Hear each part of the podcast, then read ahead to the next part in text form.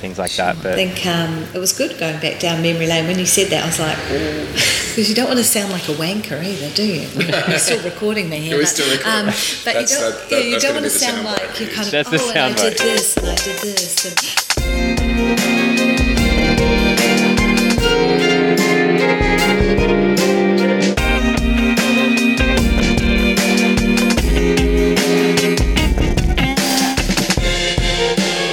episode 25 of Australian Design Radio to provide Australia and the world with conversations and commentary on Australian design. I'm Flynn, and with me, as always, is Matt Leach. Hello, Matt. Hey, how are you? Good. This was a long one. This is a long one. It's look, we talked to Michaela Webb, Yep. who is the founder, along with her partner and husband, of Studio Round, which I think they're just call Round now. Yep. actually. So, Round. Um, and it's a long one. We had so much to talk to her about. It's also Got the value out of our trip to yeah, yeah. trip to Melbourne, anyway. We- It's also recorded in their studio, Right. Um, and it's it's a beautiful old studio. It's like heritage listed. It's it's just it's quite echoey Yep. in certain parts. So just be aware of that. We also had people playing jazz music in the background. The cleaners were like emptying bins. There was like all sorts of. But you know, the thing is that we talked about some amazing stuff. yeah, yeah, which is incredible. So, what did we talk about? Well, we talked a bit about um, her early, earlier career, um, you know, working for giants like Wolff Olins and, and Spin, and just this kind of how Round became uh, a kind of a designer for the arts and culture, because that's pretty much what they do. They do lots of arts and culture clients. Yeah.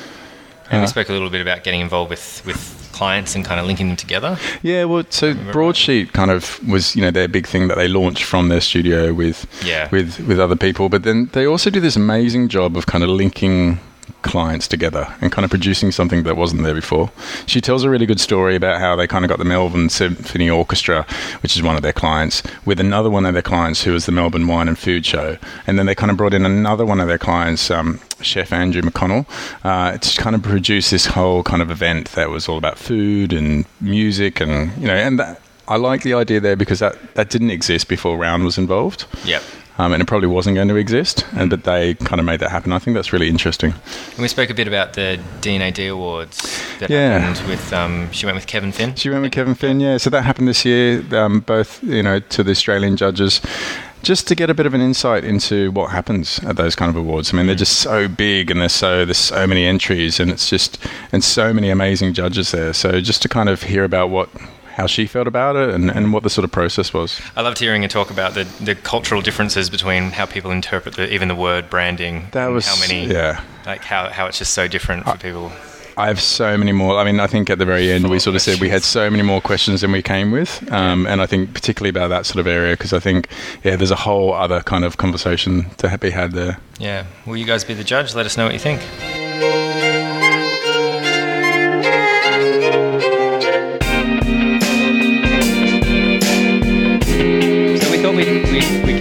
Like chronologically here, and um, I did a bit of digging. Uh, well, we did a bit, bit of digging, and, and found we can thank AGIdeas for getting you involved in kind of communication design. Is that right? yes, that's right. Yeah? Um, I think it was in, and I'm trying to get the date, to, uh, 1993. Wow. Okay. It's a long time ago. Cool. Do you remember the was was it the whole event or was it a particular speaker? Um, it was um, the whole event probably, and um, and at that stage I was a fine art student. I think there was a, there was a couple of factors. One was the design school I went to had a very strong fine arts department, and graphic design really didn't have. I mean, I guess it was much more illustrative based. Like it had um, a few people doing illustrations, and whereas the fine art department was kind of really strong, and there was and there was all sorts of different majors, and there was really interesting lecturers and students. But at the same time, there was a group of students got asked to go along to AGIdeas, and at that stage, being um, you know from small town New Zealand, going to Melbourne was a really big jump, and. Um, coming to see the conference. And and that's when I actually realized what graphic design was. I don't think I had any idea before that. You know it seemed like a really boring thing and it seemed sort of like uh, to me didn't seem creative. And realizing at the conference that it was hugely creative and there was a huge amount of thinking. And it was the same conceptual thinking that I'd been working on within a fine arts world. Only for two years um, I'd done I'd actually worked as a um, not worked actually I was a fine arts student so I hadn't done any working but um, um, and probably didn't know very much anything about fine arts at that stage, uh, you know, as a student thinking back on it. But but it was the concepts and the thinking that I loved, and realised that that was probably for me at that stage even stronger going to that conference in graphic design than it was in, in fine arts, and realising the potential that it had. So the funny thing was, I went back and, and went to the head of the school and said, I, I don't want to do fine arts anymore. I want to do design, and they were um, they were sort of like, well, you have to start again. And I was like, there's no way I'm starting again.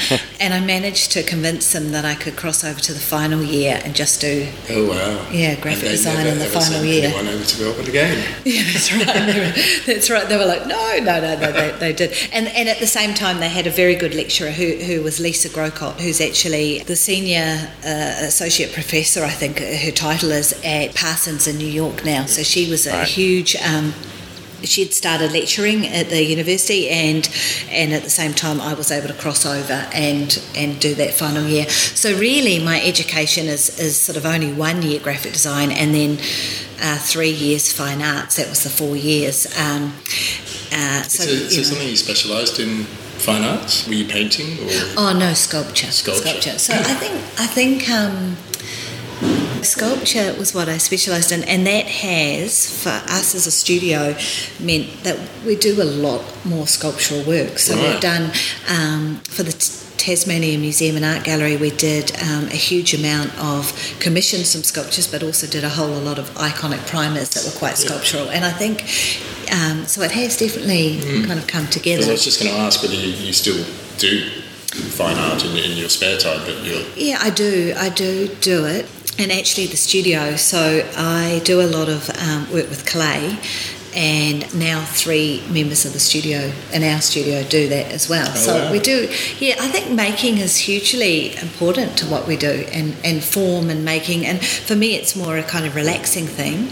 But every Saturday um, afternoon, I, I'm That's have done for four years. Yeah. Yeah. I've got a studio. Well, I work with Cone Eleven from Abbotsford Convent, and um, yeah, so it's it's um, definitely part of our studio and our practice. I think to try and do more of But that. I, I guess um, you know, in the world that we're kind of living in now, with this kind of digital is becoming so big, it's Mm. quite important to have something tactile. that You can kind of mold. Mold and make. I think so. Well, it, for me, it was just more a, a fact that with with the world becoming digital and the thinking that we do during the week, it was kind of this this um, chance to actually just not think and Yeah. make. And and then I started to make and started to go. Oh, maybe we could. I was going. Oh, this could. I could make this into a product line. And um, Rob, who is my business partner and husband, was like. That this isn't meant to be commercial. This is just meant to be you just doing something that's relaxing, and I have to keep reminding myself that. Um, but it's not meant to be anything. It's just making for making's sake. Yeah. Um, but we had this this great intern a couple of years ago, and he was a surfer, a really keen surfer, and he. Um, he worked in a surf shop in the weekends uh, down the coast in Mordialloc, and he said, and there was three of us here doing pottery at the time, and we were talking in the lunch, you know, at lunchtime about um, what we were making, and he said, "Oh my God, it's so strange." The girls that I work with at the surf shop, they all do pole dancing in the weekend, and um, you guys all do pottery, and and we were like, well, it's really similar. Just you know, just go round and round, up and down, and kind of centre something. And he was like, he was sort of saying they just do it for exercise, nothing else. And we were like, oh yeah. And I keep thinking there's a book in kind of pole dancing and pottery, and it's that in Melbourne, it's that north south thing, and and um, the differences. So. Um, yeah, anyway. but I'll go back to the to AGIdeas. So it, it, it was hugely, it did definitely make me realise what graphic design was and, and what um, what it could achieve, I suppose. So you finished in New Zealand. Mm-hmm. How, how did you end up in the UK? Um, I finished in New Zealand and worked for a couple of years, and then went back and did full time lecturing. So I took Lisa Grocott, the one that went to. Parsons. I took her role at the university and worked The student there. has become the master.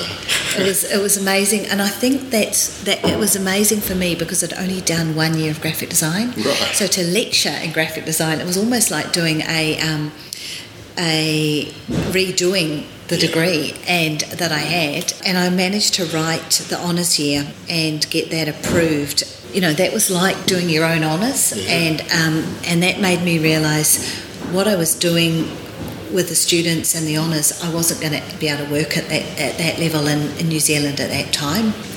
You know, all the work I had been doing was like for a meat uh, milk teat sort of factory or something. You know, it was all very rural and farming. Yeah. So. Um, I went to the UK and I managed to get a job at Wolff Olins, which was fantastic. I suppose a lot of the work I'd done in New Zealand, even though it was very um, engineering and industrial, I'd worked for, um, done a whole identity and a style guide for a tyre company, which is Bridgestone. Bridgestone tyres, and they had amalgamated with um, Oliver Retread. So there was Oliver Retread and Bridgestone, and they came together.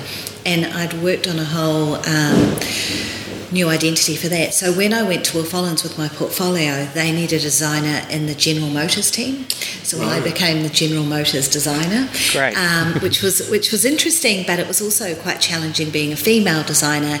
At Wolff Olins at that time, there was um, 80 designers, and there was two females. Wow.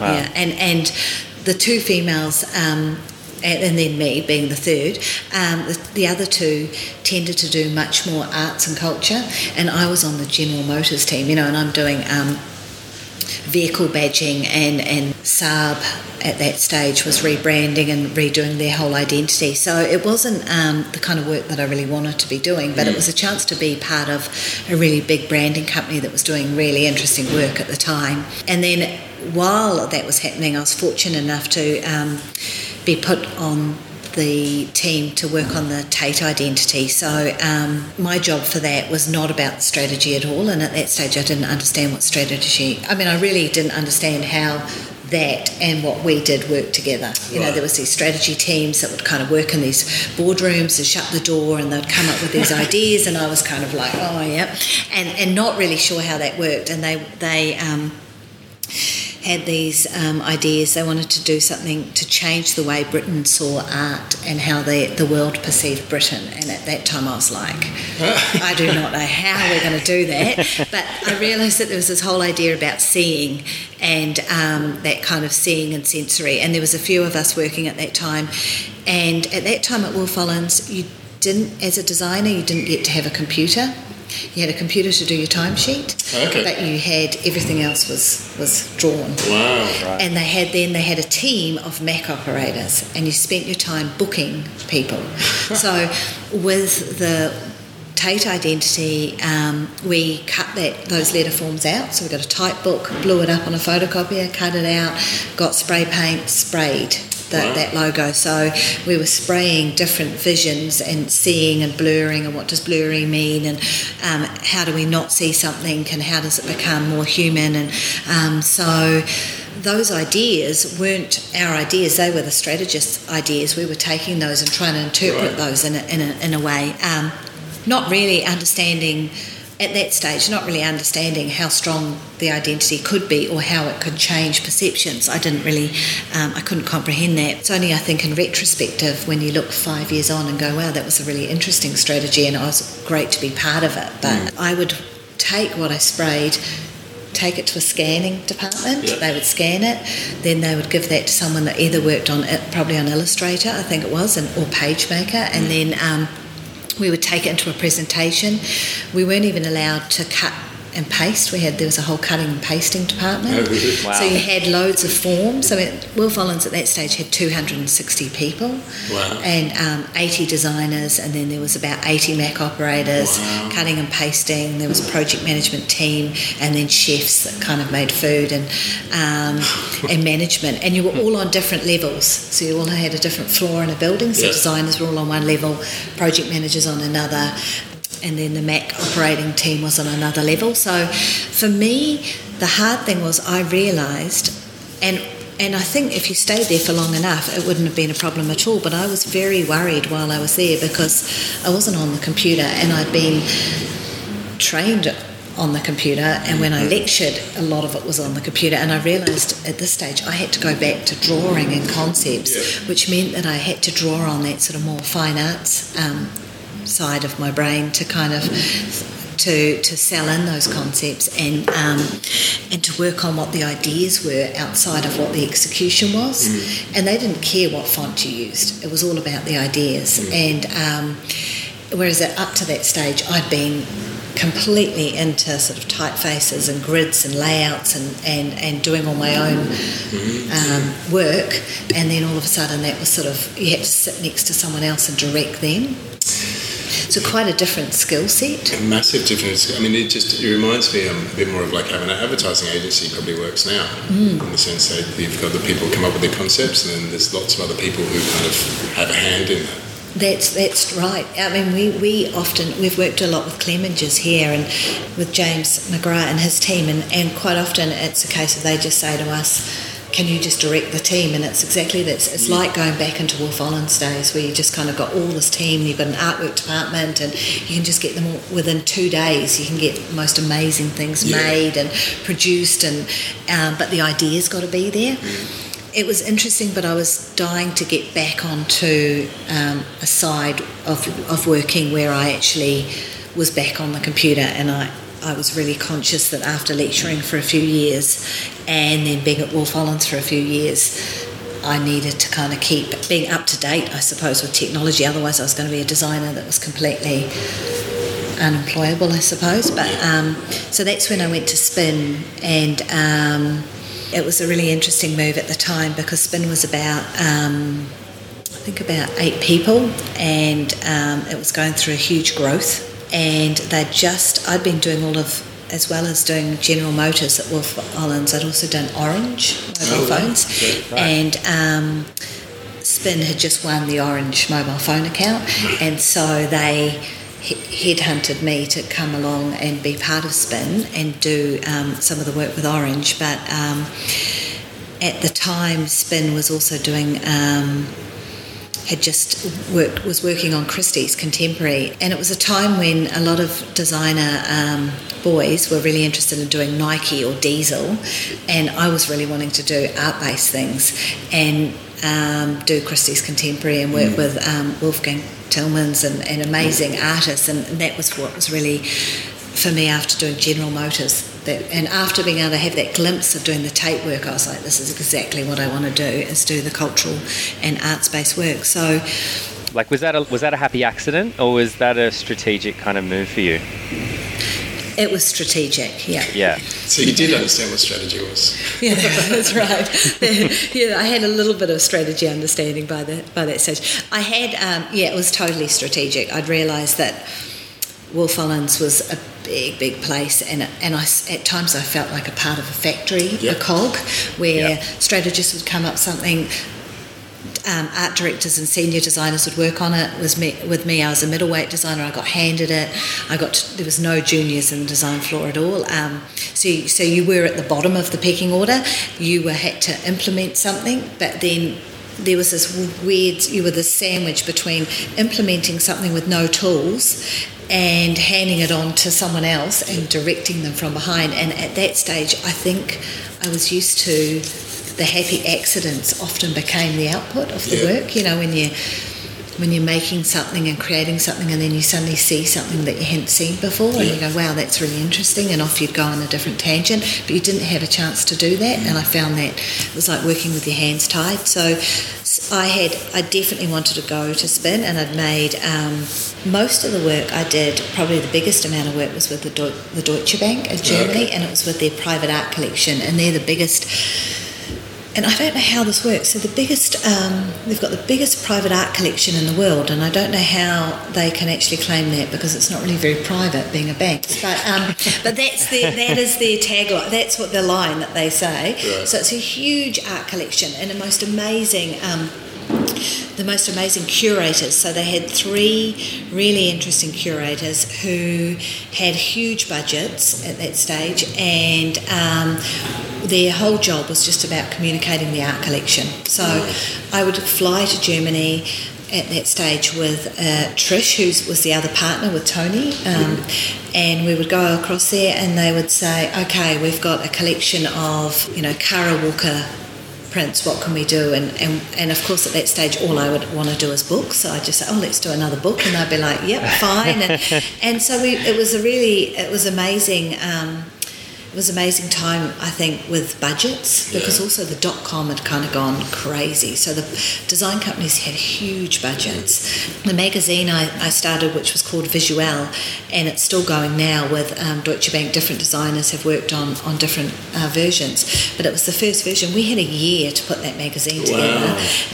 Like we had a whole year, and we had these amazing budgets to work with photographers. Like Yeah. I, I was able to go on a shoot with Michael Danner, and we went to different countries, shooting different spaces about how art's hung, and and it was like a time when when I just couldn't believe that just wouldn't happen now. You know, now um, I think budgets have got tighter and tighter for magazines. In fact, um, you know, we'd we'd probably now get less than we would have five years ago to, to produce a magazine. So, um, from a budget point of view, you know, you really were able to push things and, and work on them.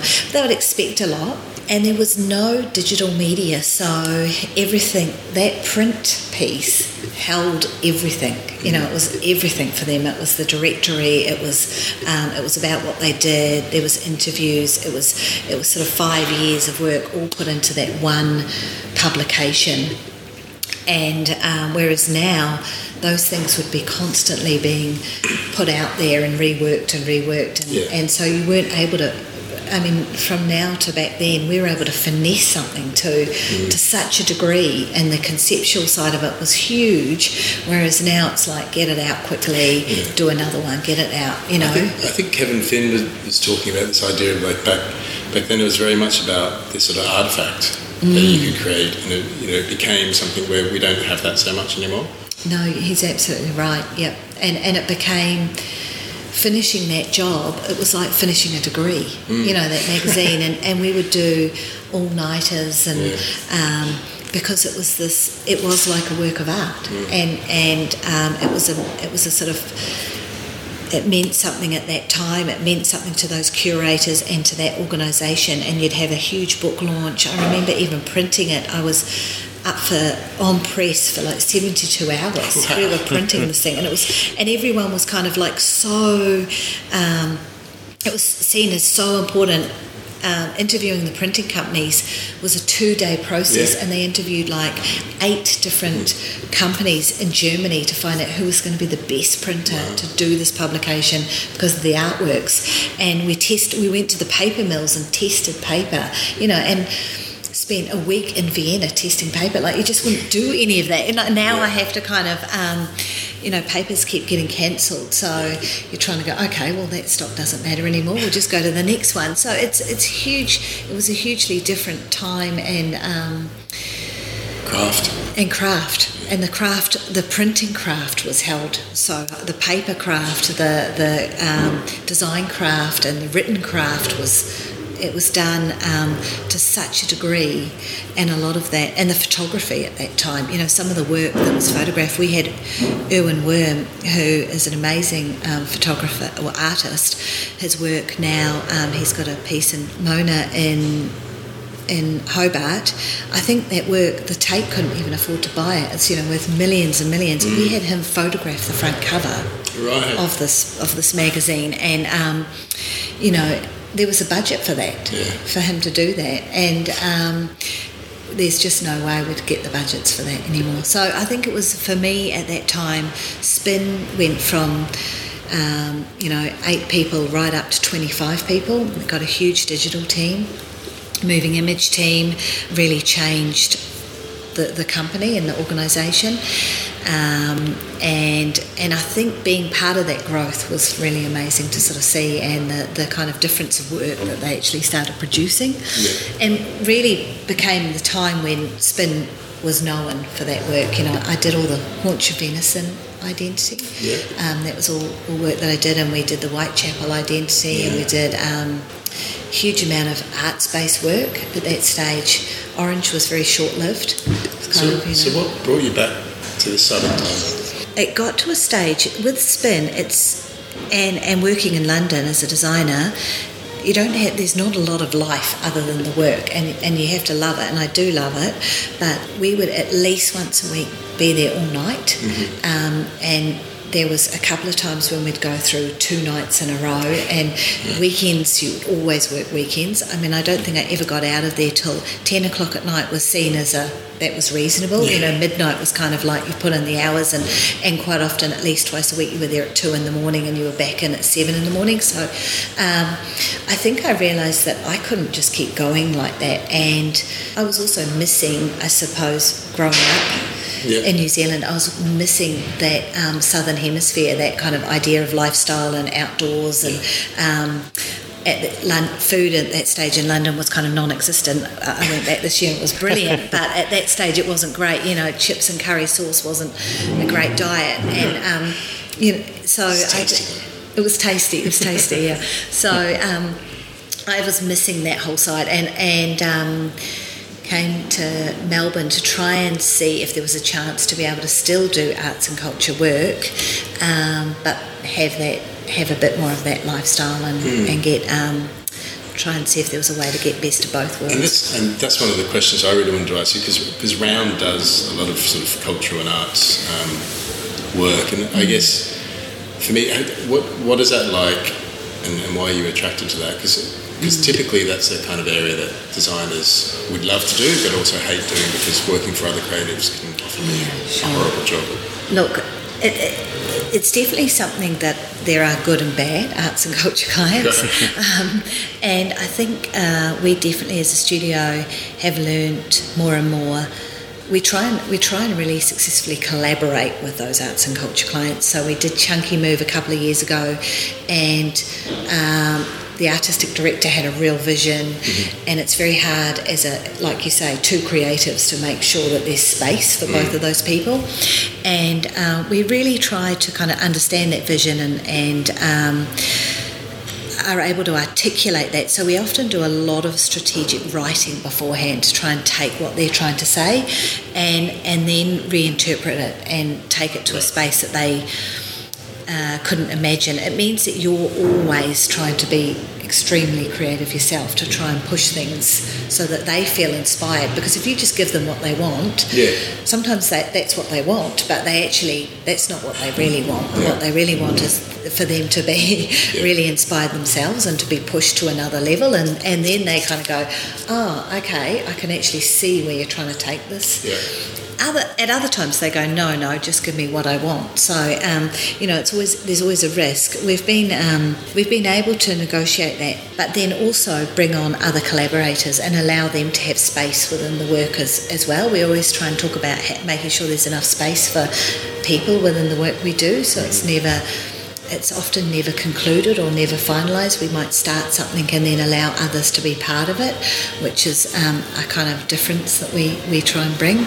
And um, I- it's the same as what Chris Doyle does with, with musicians, I suppose. You know, he tries to do something and then he'll allow the musician to have a part of that and, and be part of that work and take them on that journey. And often, you know, at times we we've both spoken about the fact that um, allowing the work to have the intelligence but space there for others to be part of, I think is is definitely the way we sort of a difference that we kind of add. And then we also do a lot for hospitality as well. And I guess that's where Broadsheet kind of came in.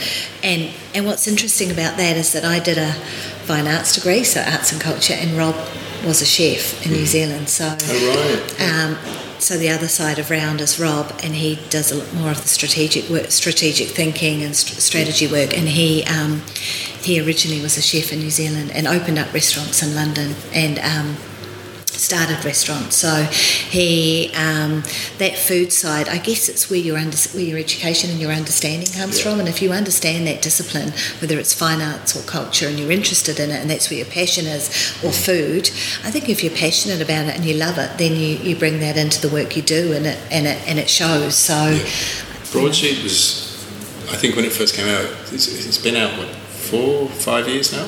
oh no much longer Oh, really? Is Yeah, it? much so in longer. Sydney, it's, Sydney is quite recent.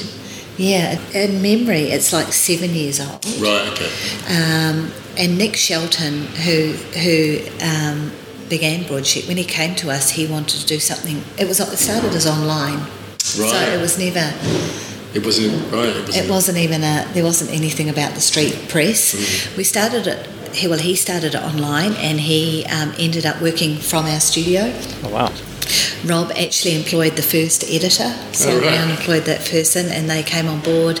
And at the beginning, it was about um, it was an online. It was like a timeout. It was an online. Um, What's happening in Melbourne, Yeah. kind of thing. Yeah. And we realised um, we were running different articles. I, I edited it for a couple of weeks, um, so we all kind of took on different roles, and that was really hard actually, and trying to find articles. And what we were looking at was the click through rates Yeah. and the audience, and we realised the click through on food was was huge. So it kind of it never started in that angle, but um, probably because of our contacts with food round um, and the work we, we do a lot with Andrew McConnell and uh, we do a lot with Melbourne chefs. We were able to get access to those chefs and get better stories and get the inside story. So um, one of the articles we did, which was for Golden Fields, which is now closed down, but um, it was Andrew McConnell's restaurant before he started Supernormal, and um, we did an article on behind the scenes the making of, and it and it was it had a huge click through. So I think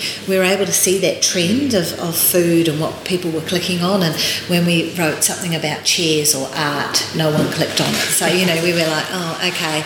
Um, so as designers, I think that was interesting because you start to see where the stories are interesting and what people want, and. Um, from that, we still didn't have a very big audience, and no one knew about the online presence. I mean, it was only real le- uh, sort of forward thinkers or leaders. So um, it was never meant to be a paper. So the Really? funny thing was, broadsheet as a name, it was it was about Is it- talking about right.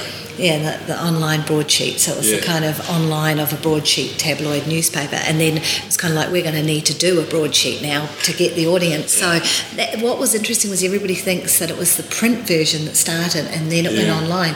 But actually, it was it was the opposite, and it was at a time though where people needed print to understand what it was, and then they clicked on Right. online. So I think it was seven or eight years ago now. I have to work out the date.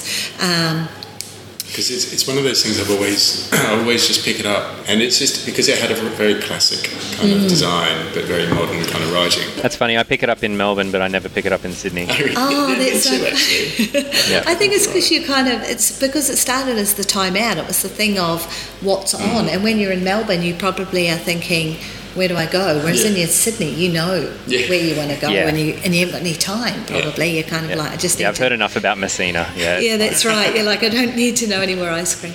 But um, you know, it was um, it was definitely um, really interesting piece for us to do. And then Broadsheet got too big, and they needed to find their own space. So it was like a little baby that needed to go flow out of the nest. You know. So, Michaela, that sounds like uh, like you guys were really, really involved in like more th- more than design, obviously, Yeah. Yeah. in that particular project. Is that is that common sense? Like having someone launch almost a business from your from your studio and being that involved from the from the beginning all the way through. Um, no, not not like to that extent. Broadsheet was definitely unique, but we definitely do try to. We definitely do get more involved. I think in our clients and a lot of others. Well, I don't know. It's really hard to compare, but I, I do think we do get very involved. Um, we're working with the Melbourne Symphony Orchestra, like I said before, and we um, they needed to talk to new audiences, and at the same time we were doing the Melbourne Food and Wine Festival. So we ran an event with Andrew McConnell at Cutler and Co, the restaurant we'd done. So we'd done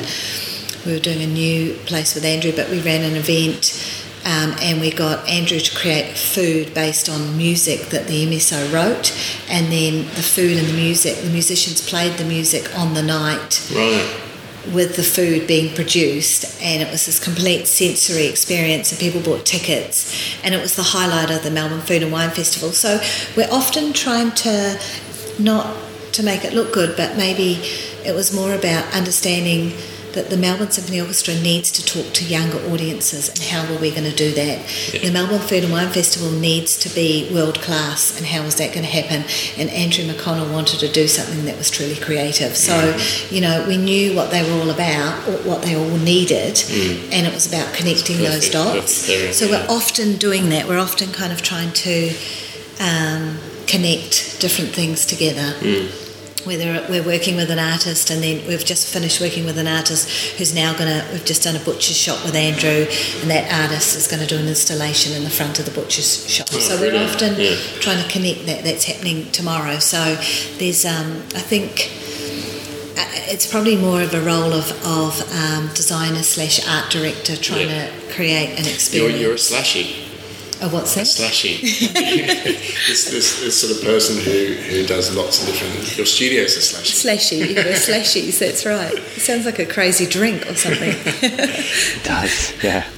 I brought up Kevin Finn before, and um, that reminds me, you went and judged the D&AD with Kevin um, Yeah. this year. Can I? What was that like? Well, it, it was brilliant actually. I, I came out of it thinking I just want to be a full time judge. I don't, I don't want to be a slashy anymore. I just want to be a judge. Um, but um, Kevin and I, um, we are friends back from New Zealand days where Kevin worked in New Zealand. Right. So um, Kevin and I are one day apart, birthdays, and he.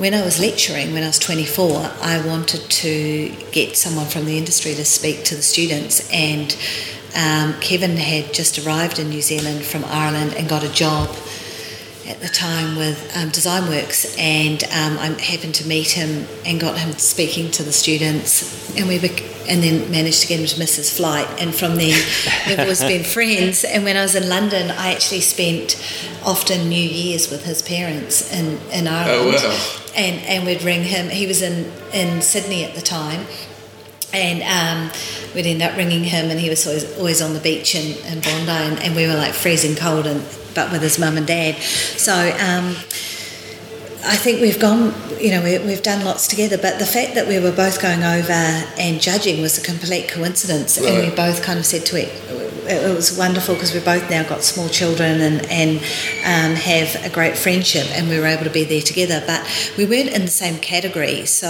um, he was judging graphic design, and I was judging branding. Okay. And um, and in each category there was uh, seven judges. So, and the days were really long. So even though um, Rob, my partner, and Kieran, Kevin's partner, and the children got to spend all day together, Kevin and I hardly saw each other. Like we sort of wave across this big warehouse space, and um, he'd quickly show me what he was judging, and I'd do the same. And actually, we were judging really similar work because people would end up not knowing which category to put it in, so they put it in both categories. Um, it was it was really interesting. The great thing for me was that there was judges from right around the world, and we'd all come from really different and diverse backgrounds. And um, what was interesting was the work had come from all around the world. So so the people that were there from Britain, for instance.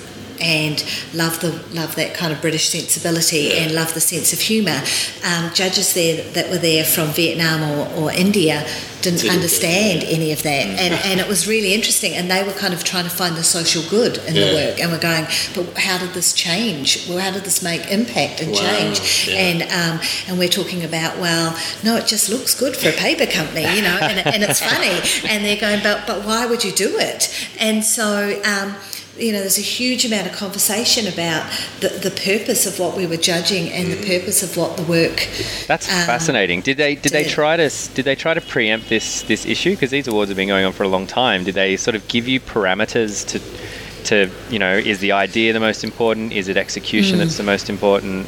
So they say they've, they've given us a book and it's called the Judges Charter, and um, it talks about in order to ho- uphold the higher standards, we will judge judges demand that all work be measured against the following three criteria, and and it sounds very simple, but it was really interesting. It was the idea, the execution, and the relevance. And relevance was really interesting. The category that I was within was within the craft categories. Um, we have to also judge on the strength of the craft and, and then how it contributes to the idea and the success of that idea. So, um, when there was debate, we would often go back to, and I think the hard thing for us in branding was that the world, every country in the world looks at branding in a different way. So, um, in America, we've got a lot of work that was um, TVCs that were executing an idea for a brand. So, um, or um, experience-based work that was, um, you know, for Budweiser taking over a whole town Yeah. and, and what that did for a brand. Yeah. And then you're comparing that against something that in Britain or in the UK, um, a brand is really a sort of a very just a small jump from an identity.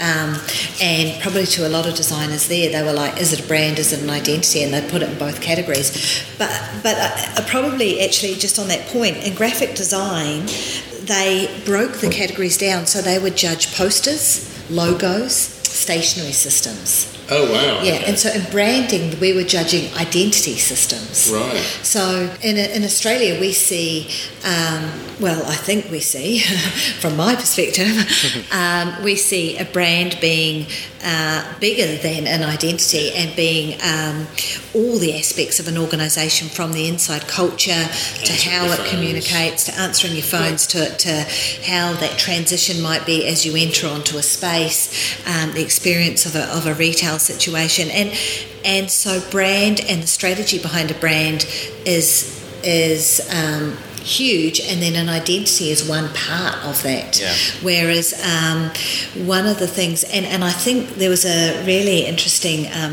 judge, Ag- Agarwal. Agarwal. Agarwal. She's from India. She was um, the creative director of Landor Associates in, Mum- in Mumbai, and um, she now works in New York, and she's working with IDEO on the. She's creative director of the social good part of IDEO, wow. so huge, a huge role, and she looked at a lot of the work that was the um, the British-based identity work, and she would often say, but what is this isn't a brand. This is just this is just an execution of an identity. And um, she said how can we even judge this?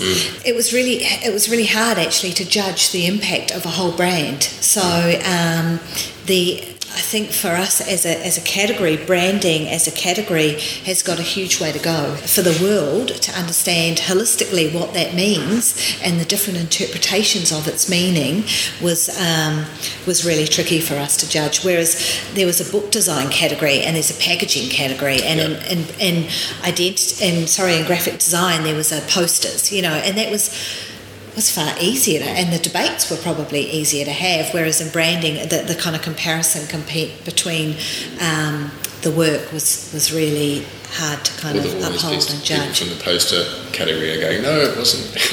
That's right. Well, and what we judged really well, actually, in graphic design, might not have got anywhere. right. So um, we uh, looked at the work that uh, Made Thought did for the G.F. Smith Paper Company, Yeah. and we actually um, gave that a, a pencil as a category because it actually demonstrated, even though it was a beautiful piece of design, but what was great was how it demonstrated what it did to the culture of the organisation and how it made cultural change. And it had enough touch points for us as judges to be able to see how they were able to, as designers, uh, work across all the different parts of the business to really change um, the perceptions, and we know as an audience as designers, but change the perceptions of what that paper company meant and how it was able to bring in the history, but also the future of what paper was going to mm. mean to us as designers. So the thinking that was done there was hu- was really really strong.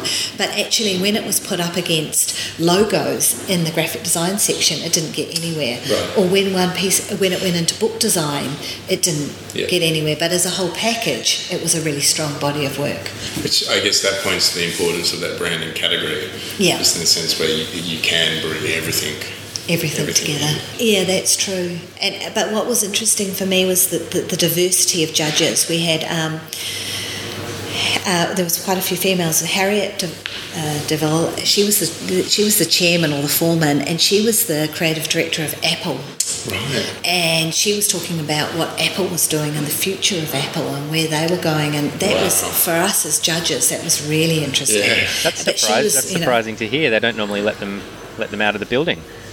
I know. Yeah, I'm not saying telling you anything Yeah. but, um, about that future, but um, no, no, no. But um, she she was. Um, I mean, and, and a lot of it was abstract, but she was looking at the big brands. She wanted to kind of judge everything like Sony, and she could see that that um, where the huge where there were the big change with big brands. That's what was interesting. Her, she wasn't interested in the small work. Yeah. Um, and then there was kind of Nick from MB Studio and the work that he was doing. Um, James Bull, who was from Moving Brands in San Francisco, that do a lot of work with advertising agencies. And Right. so. Um, really different people that were coming from all different parts of the world and bringing uh, bringing different knowledge. So um, I found that the, the most interesting part, and being able to debate with these people for twelve hours a day for four days. So, how, so how, how, how does it work? So you, you sort of get there around nine-ish or ten-ish and, and then basically straight into sort of judging. And then do, you- Um, do you yeah. spend social time with them too? Um, not well. The judging was really long. Right. I think I think um, by the end of it, you were kind of You were just we were shattered. absolutely shattered. Yeah, the, actually, the the, gra- the graphic design category they did go out and drink Right. afterwards, but um, Those graphic they, they just paid for it the next day. Um, I think. I don't think Kevin did, but he, I mean, he doesn't drink, but he, I know he said he, they'd gone out to like two in the morning or something and managed to spend half of the D&AD um, alcohol budget in one night. But we, we, you get there at eight o'clock in the morning. There was probably about um, 150 judges. wow. Yeah, so this is all the judges Oh, in all the categories. Yeah. So pages um, and pages. there's pages and pages of judges, and they, Six-point type. there was all different categories, and um, there was people from um, all over the world. And the opening night, we all got together. There was like 140, and um, what was interesting was quite quickly you saw the ad people go into one corner, and the design people kind of go into another corner. It was like they didn't really, we didn't really mix all that much, but. Um, one of the things we had to do before we got there was we spent um, we had to spend go down the shortlist. So I spent um, I think it was about five solid days judging digital before I actually got there. Oh, so, really? Yeah. Oh, um, wow. So we had to watch, download, and watch. Yeah. Um, pieces of work so we'd already gone through quite a bit of the work whereas graphic design weren't able to do that Sure. so they spent, I think, five days solidly. We managed to get through ours in four days because we've already done kind of like five days. Um, so we'd already seen a lot of the moving image work and got that actually because there were different categories. There was about seven different categories within what we would within branding, and um, so there was sort of branding for outdoors, branding for Right. um, print. There was there was all sorts of different. There was all sorts of different sort of sub sectors. So, so what do you? I mean, now that you're moving into the professional judging role, what, what, what, what, do you what do you get for this? Obviously, you get put up and flown there, and um, but it. it's just literally for the prestige of yeah. You don't get paid. No. Yeah. You get yeah. You get flown. I mean, I think. I mean, we got put up, and um, and all week there's events that they're putting on and speakers and um, alcohol budget that Kevin drank. yeah, that's right. That's right. A, a big alcohol budget. There were sort of bars open at night time, and they take you out for lunch, and you know, and, and I guess there's definitely a big closing party that they had at Mother, and so it really is about inter. It, for me, the biggest thing that I got from it was meeting this this jury that I worked with for four days, and and actually being with those seven people, um, and our minds all coming from different places, and really debating what makes a good brand. Like for me, that was a huge education, and and being able to um, just spend that time 12 hours a day just reassessing and assessing and reassessing what is good about the work and challenging yourself and your perceptions and also trying to get rid of your kind of aesthetic um, Yeah. um, yeah. feelings or biases, I suppose, about work. And I go, well, I really don't like that typeface. Like that is so, you Yeah. know, ten years ago. But actually realizing that there was a huge idea behind Yeah. this work, and it didn't matter what the typeface was and how, and then also looking at what impact that made and understanding um, work that did have some sort of social good relevance and how were you going to judge that up against something that was just a purely money making venture Yeah. that um, was to sell a huge amount of consumer goods. So there was a lot of ethical kind of um, debate that went on, and I think that's been probably bringing that back to our studio and kind of making sure that you know you can wake up in the morning and go, actually, what I'm doing has some some element of good that, that the world It's needs. fixing something. Yeah. It's fixing something. Yeah. So, speaking of coming back to Melbourne, back to some projects that are kind of happening today. There was a really interesting project you were telling us about um, with the Melbourne Food and Wine Festival. Sure. We we've worked with the, the Melbourne Food and Wine Festival for a couple of years now, and the reason, the premise that we took it on was probably because we were doing a lot of work with food um, and hospitality, and we thought it'd be great to do to do the festival. Um, the first few years that we worked on it, it wasn't hugely creative job because um, we get paid for what we do as designers, but um, the advertising company that was the partner um, was doing it all pro bono, so it was a chance for their team. Right. They might be doing the kind of Bank of Melbourne work, and the Bank of Melbourne are the the sponsor for the Melbourne Food and Wine Festival, and um, so this was a chance for their team to be creative and do something creative. So our job really was one where we were just cleaning up comms and trying to make sense of all the information and all of the and all of the um, events and trying to get some sort of sense of hierarchy. So uh, and as designers, I think that sometimes you just enjoy just making grids and type look good, you know, and and making sense of it. But the actual um, creative part of the job was done by this agency, and the reason we did it for two years was because they said we're trying to get the money to redo the identity. And the first year they said we might not manage it this year; it'll be next year. And the next year they said, oh no, we haven't managed it. So we were sort of just this year we came in and said, look, we're not going to do it now because we don't like the identity and we, we and they said no we're going to do the identity so we, we've been able to do this identity finally so we're redoing the melbourne food and wine uh, festival identity and the great thing is by, by, by by doing it for two years, we really understand Yeah. what the identity needs. And um, in the identity, we wanted to make it a different way of communicating because social media is such a big part of the way that they communicate. Over the years, we've seen the kind of print decline. Fairfax are the main media partner, and even that sort of the, the, the, the decline of what we put in the kind of newspaper supplement, print ads, as well as um, you know posters and and um, outdoor media. So that's declining. Social media needs to pick up, and there needs to be a huge effort put on social media. So we were, as part of the identity, we're trying to work on how we can actually have a whole tone of voice, and but also how we can do something interesting in that tone of voice. So we, we decided we'd develop a series of emojis that were um, were going to be only used for the time of the festival. Right. You could download those emojis. You could text people, say, "I want to. Go, do you want to go to the opening night, the world's longest lunch? Um, do you want to just go and have a whiskey and chicken wings?" And the emojis would be able to do that. And we've just I really developed. want to see those emojis.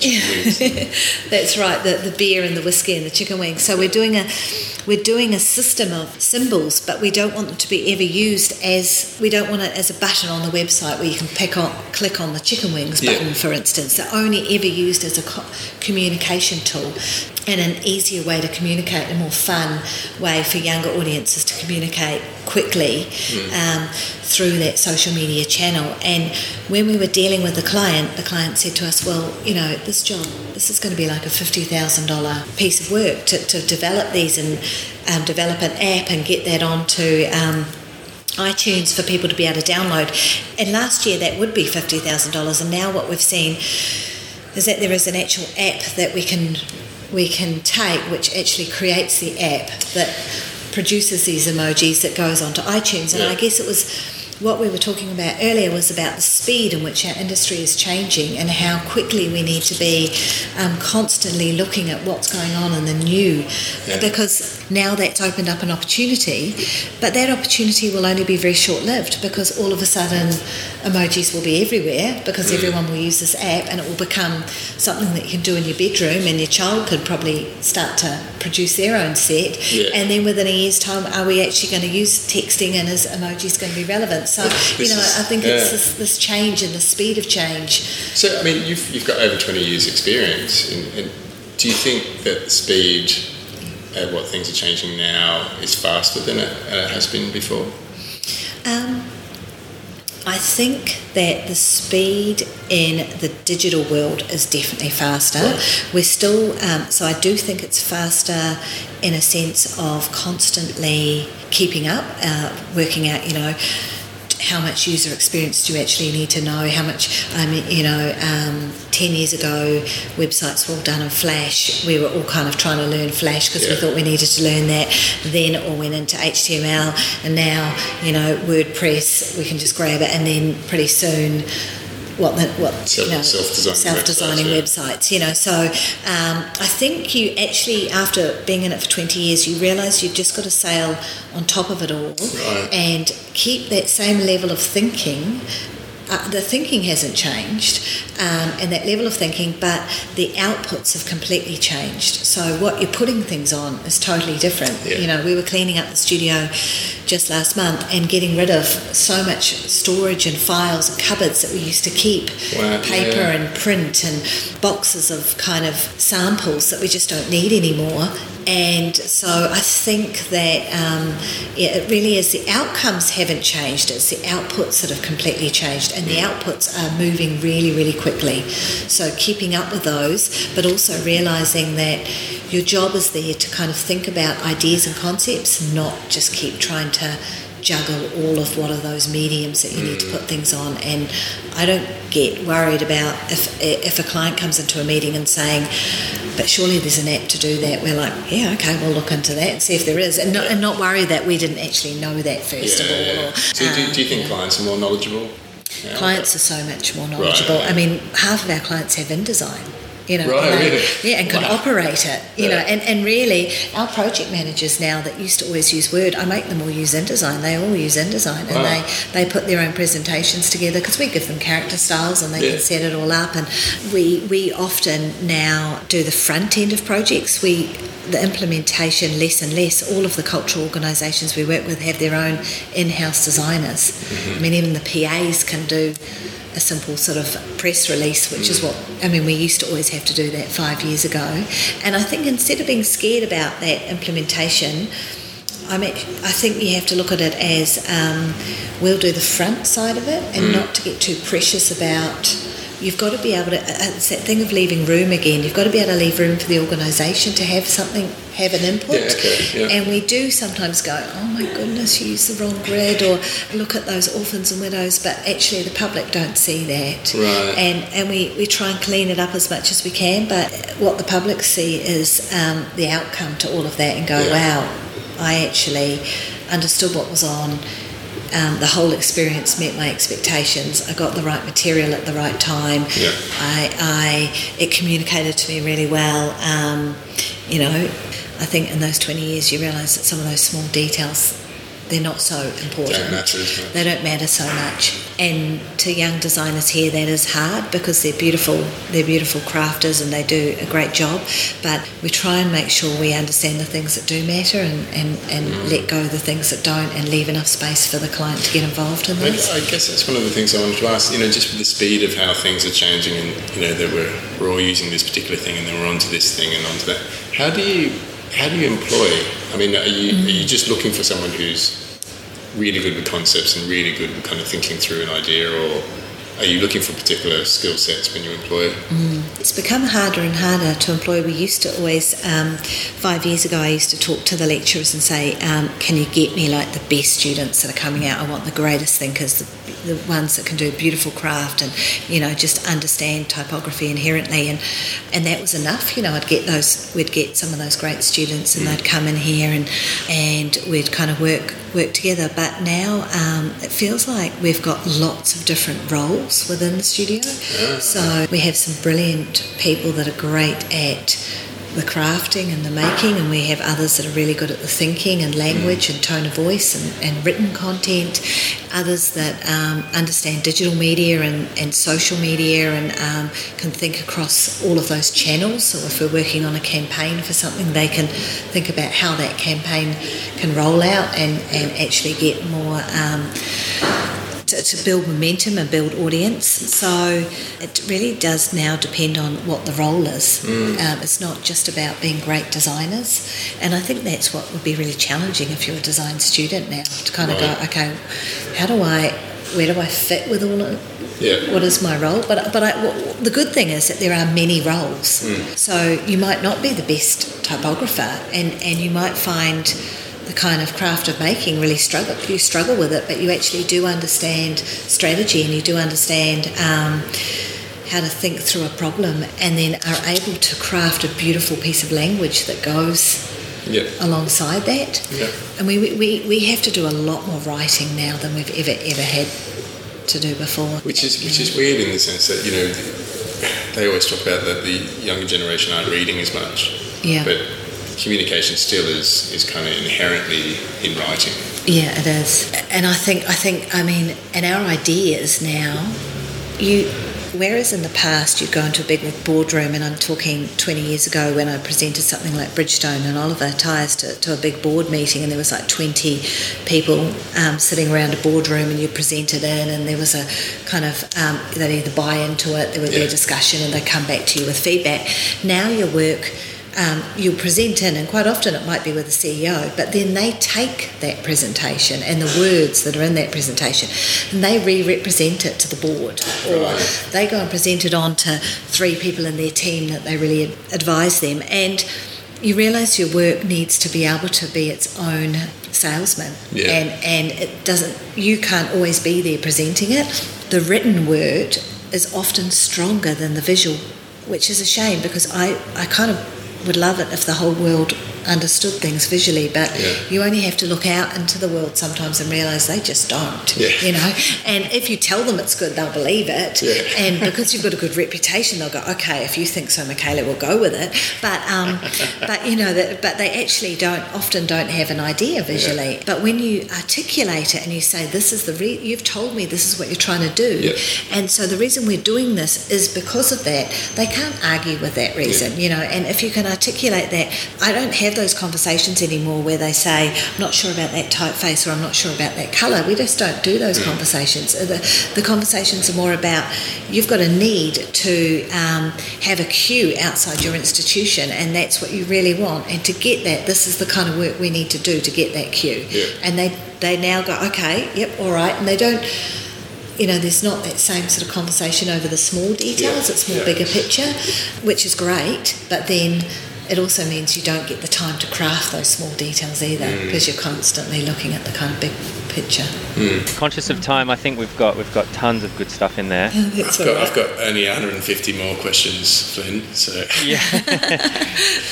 Okay. Yeah, again, this is probably one of the. We, we do this every now and then with some people, Michaela, where we sort of end up with more questions by the end than I Oh, think we started with at the beginning. Okay. no, it's no, it's great. It, it's the sign of a really Oh, good good. conversation. We usually close out the show by just kind of um, mentioning kind of where people can find the show and where people can find you and things like that. Sure. So I'll just I'll just start with Matt. Um, so Matt, where can people find you if they want to get in touch? just on, on show? Twitter at Leechworth. Yep. And Michaela, Find me on Twitter at Studio Round and um, Do Anywhere else that you frequent? um, no, not really. I'm It's, not it's really, great uh, for people. It's funny how people like Twitter is obviously their, their kind of business side of things, and then Instagram is like Their pictures of my kids and dog and all that. stuff. It is. We, we do have a Studio Round um, Instagram account, but it's new. It's not. We're not very good at it at the moment. I think Instagram need to be able to let you have two users. They haven't got that yet. I agree. Yeah. And so, um, yeah, my my personal one is Michaela B Webb, but um, it is more about Eva and what she's made rather than. Um, it does have a little bit of round work, but. Um, yeah, I think once we get those two users, it'll be brilliant. I, agr- I agree. I have I have four accounts on Instagram, and I yeah I feel feel your pain. Yeah. I feel like once they allow you to switch between, it'll be just a hell of a lot easier. It'd be so good. Otherwise, I just keep forgetting those passwords. I'm like, oh, Yeah, God, yeah. Me Yeah. too. Me too. Um, and uh, you can find me at Flynn Tracy um, on Twitter and pretty much everything else. And uh, you can find this episode and more at australiandesignradio.simplecast.fm. And you can follow the show on Twitter and Instagram at AUS Design Radio. And that's it. Thank you very much, Michaela. And Thank Thank you. you. Wow, did it.